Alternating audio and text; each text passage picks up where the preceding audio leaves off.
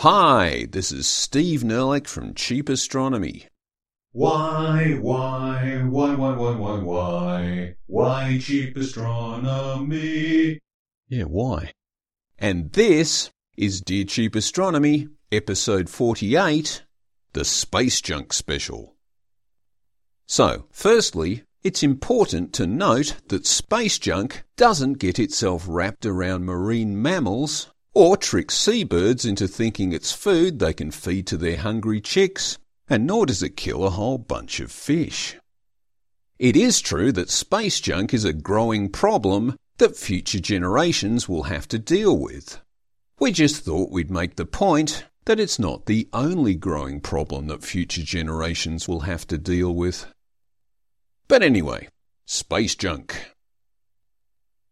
Dear Cheap Astronomy, what is the best solution to the space junk problem? Well, good question. Without meaning to get too alarmist here, it is fair to say that no one is anywhere close to solving this one. There's plenty of theoretical solutions proposed, and some are being trialled, but for now, there's nothing that looks remotely like a working solution, and there are a swag of economic and legal issues that are likely to scare off anyone from implementing a solution anytime soon. Consider that deorbiting space junk may be for the collective good, but it delivers no immediate gain to a mission operator, and like anything in space, that mission will be gobsmackingly expensive. And you have to be mindful that all that stuff up there belongs to someone, even the stuff that's in pieces. So, on the one hand, people will be saying, Why should I pay to move someone else's junk? And on the other hand, people will be saying, Hey, that's my junk. For example, imagine Country A has taken it upon themselves to clean up space but in doing so accidentally knocks a piece of junk owned by country B into a working satellite that's owned by country C. According to the Outer Space Treaty, it's the launching country's fault, country A. So country C would seek compensation from country A, while country B might reasonably sue country A for reputational damage. So if you are country A, not only is it hugely expensive to do anything about space junk, but also you could find yourself wrapped up in decade long lawsuits as a consequence of doing anything about it. But okay, let's get some context. It's thought that there are more than half a million bits of space junk up there that are bigger than a centimetre in diameter. Of those, about 21,000 objects are larger than 10 centimetres in diameter. And we think, or hope, that all of those 10 centimetre plus objects are being tracked by the US Space Surveillance Network and other agencies. That tracking information allows any active missions up there to avoid those larger pieces of space junk. So, for example, the ISS, the International Space Station, shifts its orbit once or twice a year for this reason. What's important to appreciate, though, is that space junk is distributed over many different altitudes. And the higher the altitude, the longer the junk will remain up there. Anything that's below 600 kilometres altitude will be steadily slowed by atmospheric drag and usually re enter after a few years.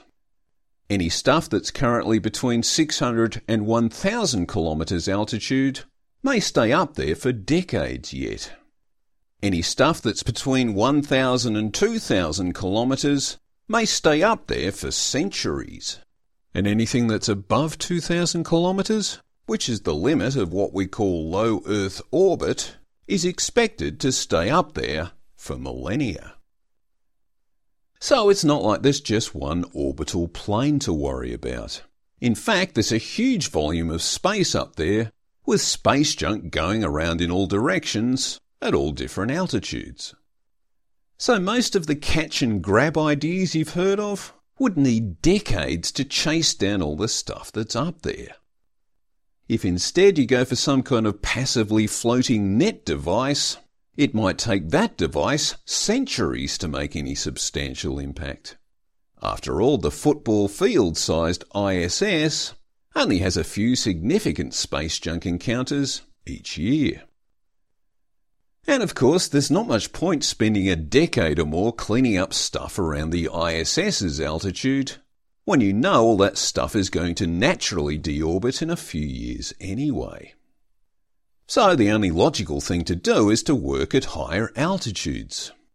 But as you go higher, you have to cover an increasingly larger volume of space, which has a lower density of space junk.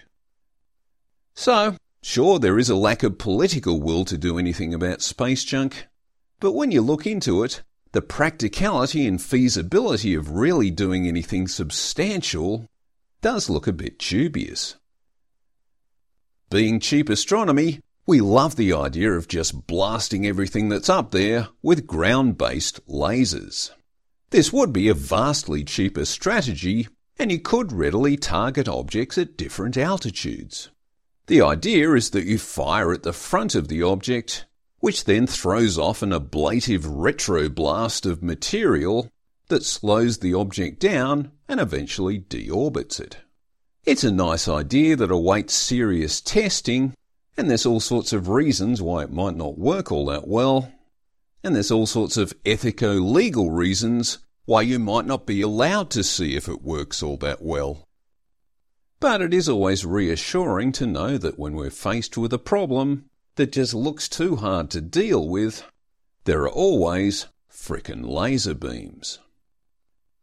Next week, we'll look at how we might stop adding to the space junk problem.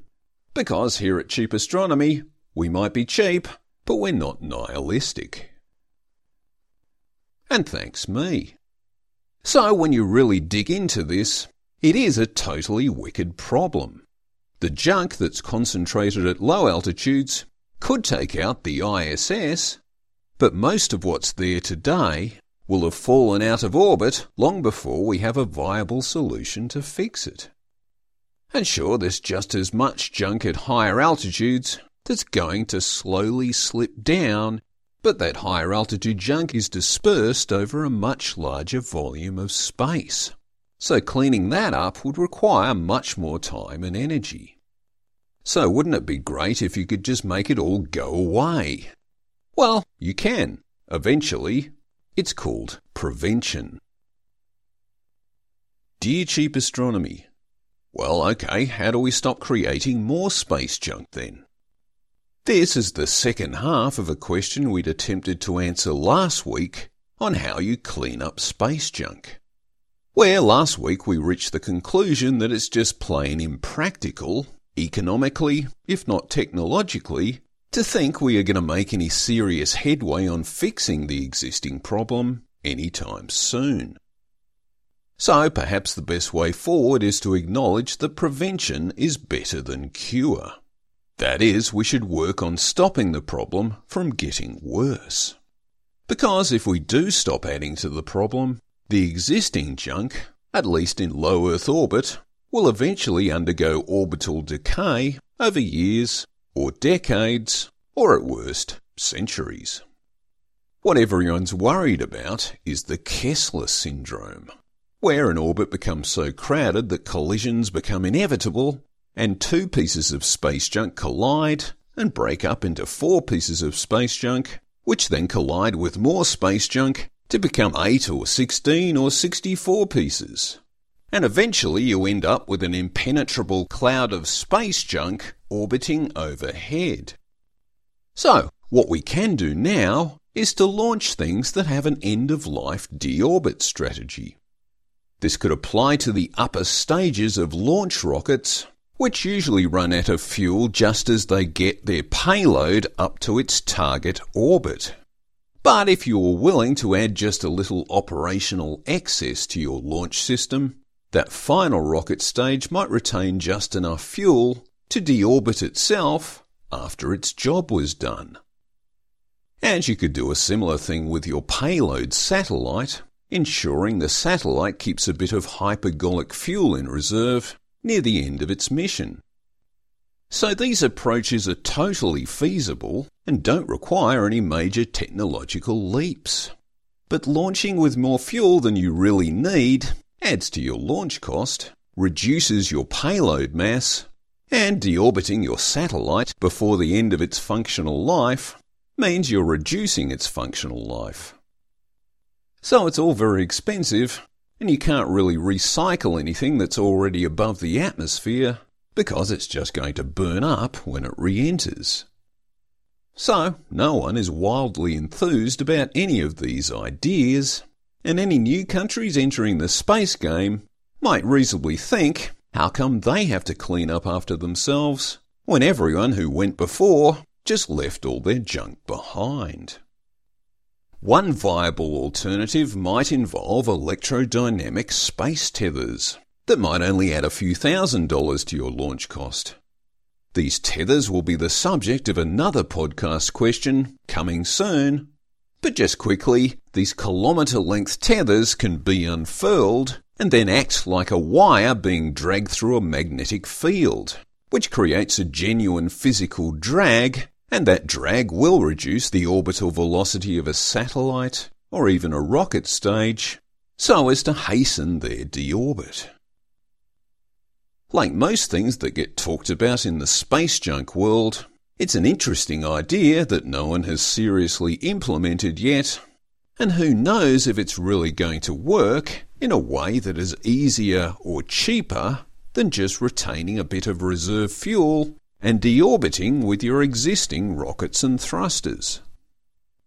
At the end of the day, whatever strategy you employ, it's going to cost money which means we may have to wait for some kind of space collision disaster to spur people into action, or maybe we'll just keep getting away with it. Space junk tracking technologies do keep getting better, which may be enough to allow spacecraft missions to plot a safe path through the increasingly congested heavens for many years to come. So, Space junk is a very human problem. It's slowly and steadily accumulating up there, and clearing away what's already up there is just wickedly difficult. Sure, you can run a few demonstration projects that bring a couple of pieces down, but scaling up those kind of solutions to make any serious impact on the whole global problem borders on science fiction.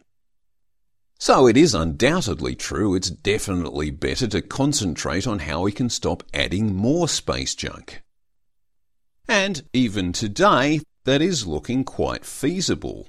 And indeed, many missions do now deorbit their various bits and pieces, wearing the economic impost for the sake of strengthening their professional reputation. So, on the prevention side, the space junk problem is totally fixable, it's just going to cost a whole lot of money and reduce people's profit margins. So the issue is really about people rather than science and technology. And sorry, this podcast focuses on science and technology. Good luck. And thanks me. And so, like lots of things in life, Preventing space junk is doable, it's just going to cost a truckload of money. Optimistically, we'd like to think we're currently watching an evolutionary process unfold, since at least some folks are now putting up the bucks and gaining reputational benefit from that. So, what we can all do is to congratulate those people, be silent about the dissenters, and vote for anyone whose campaign platform includes space junk prevention.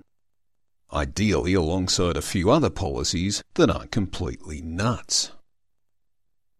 But that's it for another episode of Dear Cheap Astronomy.